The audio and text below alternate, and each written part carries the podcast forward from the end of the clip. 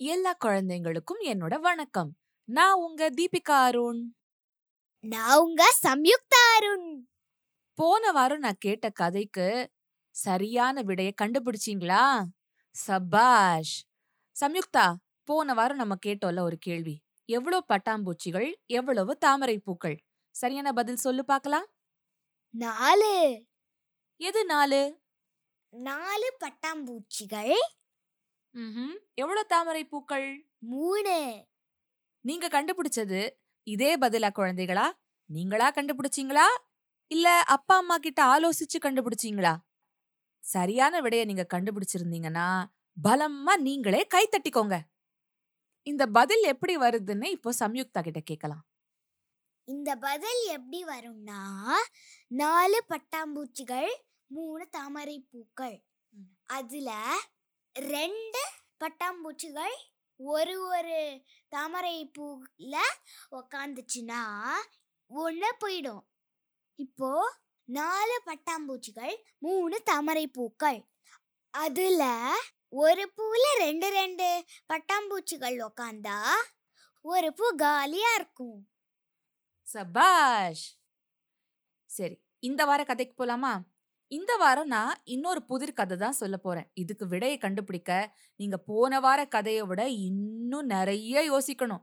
நீங்க ஆறாவது ஏழாவது படிக்கிற குட்டீஸ்னா நீங்களே கரெக்டா விடையை கண்டுபிடிச்சிடலாம். கண்டுபிடிக்க முயற்சிக்கணும். உங்களால நிச்சயமா முடியும். ஆனா அதை விட நீங்க சின்ன குழந்தைங்கன்னா இந்த கதைய உங்க அப்பா அம்மா கூட இல்ல பெரிய வகுப்புல படிக்கிற அக்கா அண்ணா கூட உட்காந்து சேர்ந்து கேட்டு அவங்கள விட கண்டுபிடிக்க சொல்லுங்க. கண்டுபிடிச்சாங்கன்னா அத உங்களுக்கு விளக்கி சொல்ல சொல்லுங்க. அப்படி சொல்லும்போது உங்களுக்கே விளங்கிடுச்சுன்னா நீங்க உங்களுக்கே என்ன சொல்லிக்கணும்? சபாஷ் சபாஷ் தான் சொல்லிக்கணும். சரியா? கதைக்கு போலாமா? நம்ம மாலா இல்ல மாலா. அதான் போன கதையில கோவில் குளக்கரையில பார்த்தோமே அதே மாலா தான். அவ இப்போ வளர்ந்து ஏழாம் கிளாஸ் படிக்கிறா. அவ விடுமுறைக்கு கிராமத்துல இருக்கிற பாட்டி வீட்டுக்கு வந்திருக்கா. அவளுக்கு பாட்டி விட்டு கொல்லப்புறம்னா ரொம்ப இஷ்டம். அங்க அழகா ஒரு பசுமாடு கண்ணுக்குட்டி இருக்கு. நிறைய பழமரங்கள் பூச்செடிகள் காய்கறி செடிகள் எல்லாம் இருக்கு. கிணறு இருக்கு.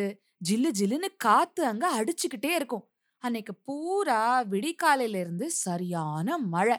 சாயங்காலம் தான் மழை விட்டுது. உடனே மாலா கொல்லப்புறத்துக்கு ஓடி வந்துட்டா. கூடவே அவளோட பாட்டி பேத்தி சாப்பிடறதுக்காக முறுக்குகள் பிஸ்கெட் எல்லாம் கையில எடுத்துக்கிட்டு கூடவே வந்துட்டாங்க. கொல்லப்புறம் மொத்தமும் மழையோட ஈரம். மாலா பாட்டி தந்த முறுக்க கடிக்கும்போது ஒரு சின்ன துண்டு தரையில விழ ஒரு காக்கா எங்க இருந்தோ?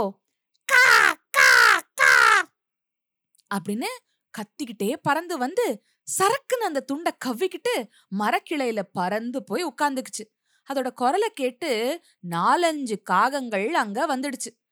அப்புறம் ஏற்கனவே பிரிச்சிருந்த பிஸ்கெட் பாக்கெட்டை எடுத்து ஒரு பிஸ்கெட்டை கடிச்ச மாலா பாட்டி பிஸ்கட் நமுத்து போச்சு. நல்லாவே இல்ல. அப்படியா? அப்போ அத சின்ன சின்னதா உடைச்சு தரையில போடு. காக்காக்கள் வந்து எடுத்துக்கும். அப்படின்னு பாட்டி சொன்னாங்க. மாலா அப்படியே பண்ண படபடன்னு காகங்கள் எல்லாம் பறந்து வந்து அந்த பிஸ்கெட் துண்டுகளை கொத்திக்கிட்டு சந்தோஷமா குஷியா அப்படின்னு கத்த எங்க இருந்தோ இருந்த இன்னும் இன்னும் நிறைய காகங்கள் வர ஆரம்பிச்சிடுச்சு. என்ன பாட்டி இது? ஏன் இத்தனை காக்கா திடீர்னு வருது? பாட்டி சொன்னாங்க ஐயோ பாவம். விடி காலையில இருந்தே தொடர்ந்து விடாம மழை பெஞ்சதில்ல. அதான் காகங்கள்லாம் காலையில இருந்தே இறை தேடி பறந்து போக முடியல. எல்லாம் பாவம் பட்னி. அதான் இங்க ஆகாரம் கிடைக்குதுன்னு தெரிஞ்சதும் அக்கம் பக்கத்துல இருக்கிற எல்லா காகங்களும் வந்து சேர்ந்துடுச்சு. என்றாள் பாட்டி. பாட்டி நம்ம போடாம இருந்தா இதுங்க என்ன பண்ணும் நாம போடாட்டா? வேற எங்க எது கிடைக்குதோ அதை தேடி அலைஞ்சு கண்டுபிடிச்சு தின்னுட்டு வரும். நாம செய்யாட்டாலும் கடவுள் எப்படியும் இதுங்களுக்கு ஆகாரம் ஏற்பாடு பண்ணிடுவான் என்றாள் பாட்டி. எப்படியும் இதுங்களுக்கு தின்ன கிடைச்சிரும்னா நம்ம ஏன் போடணும்? ஏன்னா நமக்கு அப்படி செய்யறதுல ஒரு சந்தோஷம் கிடைக்குது. பட்னியில கஷ்டப்படுற பாவப்பட்ட யாருக்காவது நாம சோறு போடும்போது அவங்க அத சந்தோஷமா சாப்பிடுறத பார்க்கும்போது நமக்கும் ஒரு சந்தோஷமும் திருப்தியும் கிடைக்கும்ல? அப்படி கண் முன்ன கிடைக்கிற பலனை பெரியவங்க திருஷ்ட பலன் அப்படின்னு சொல்லுவாங்க. அப்புறம் அந்த நல்ல காரியத்தை செஞ்சதுக்கான புண்ணியமும் நமக்கு வந்து சேரும். அத கண்ணுக்கு தெரியாத பலன் அதிருஷ்ட பலன்னு சொல்லுவாங்க. அப்படின்னு பாட்டி சொன்னாங்க. தொடர்ந்து என்ன சொன்னாங்க? அதோ பாரு அந்த காக்கா எப்படி அபுக்கு அபுக்குன்னு நீ போட்டது திங்குது பாரு அத பார்த்தா உனக்கு சந்தோஷமா இல்ல? ஆமாம் பாட்டி. நம்ம கிட்ட இருக்கிறது கடவுள் நமக்கு கொடுத்தது. அத மத்த ஜீவராசிங்களோடையும் நாம பகிர்ந்துக்கணும். இங்க கிராமத்துல சோறு சமைச்சதும் ஒரு உருண்டை காக்காய்க்காக கொண்டு வந்து வச்சுட்டு தான் சாப்பிடுவோம். ராத்திரி வாழை இலையில சாப்பிடுறப்போ கொஞ்சமா மீதி வச்சுட்டு இலைய வாசல் பக்கம் குப்பை தொட்டில போடுவாங்க. தெரு நாய்களுக்கு அது ஆகாரமாகும்.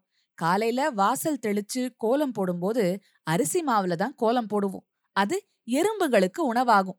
இப்படியெல்லாம் வெளியே தெரியாம எளிசா தர்ம காரியங்கள் பண்றதுதான் நம்ம கலாச்சாரம்.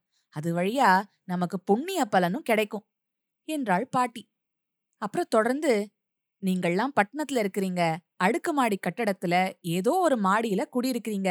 அங்க காக்காவாவது நாயாவது அரிசி மாவு கோலமாவது ஒன்னும் கிடையாது. அதனால உங்களுக்கு ஒன்னும் தெரியறதில்ல. என்று வருத்தப்பட்டாங்க பாட்டி. புண்ணிய பலன்னா என்ன பாட்டி? நீ நல்ல காரியங்கள் பண்ணினா அதுக்காக நல்ல பலன் உண்டு. அதத்தான் புண்ணியம்னு சொல்லுவாங்க. அது பின்னாடி எப்பவோ ஒரு நாள் உனக்கு நல்லத கொண்டு வரும். நீ தப்பு ஏதாவது பண்ணி யாரையாவது கஷ்டப்பட வச்சின்னா அது உனக்கு பாவ பலனை உண்டாக்கும். என்னைக்காவது ஒரு நாள் நீ அந்த பலனுக்கான கஷ்டத்தை அனுபவிக்க வேண்டி வரும். ஓ இதெல்லாம் எனக்கு இத்தனை நாள் தெரியாது பாட்டி. சரி பரவாயில்ல இன்னைக்கு தெரிஞ்சுக்கிட்டல அதுவே எனக்கு ரொம்ப சந்தோஷம். காக்காய்ங்க ரொம்பவே ஜாஸ்தியா இருக்கு. அதுங்களுக்கு பசியும் ஜாஸ்தியா இருக்கு. நீ பிஸ்கெட் பாக்கெட்டை காலி பண்ணிடு. நான் போய் இதுங்களுக்கு திங்க இன்னும் ஏதாச்சும் கொஞ்சம் கொண்டாரேன் அப்படின்னு சொல்லிட்டு பாட்டி எழுந்து உள்ள போனாங்க. மாலா சந்தோஷத்தோட பாக்கெட்ல இருக்கிற மீதி பிஸ்கெட்டுகளையும் உதிர்த்து போட காக்கைங்க ஓடி வந்து கவ்வின. மாலா ஏழாவது படிக்கிற பெரிய பொண்ணாயிட்டாலும் இன்னமும் காக்கா குருவிங்களோட பேசிக்கிட்டு தான் இருக்கறா. அதுங்களும் அவ கூட பேசிக்கிட்டு தான் இருக்கு. நிஜம்மா. சாப்பிடுங்க நல்லா சாப்பிடுங்க பாட்டி இன்னும் கொண்டு வருவாங்களா?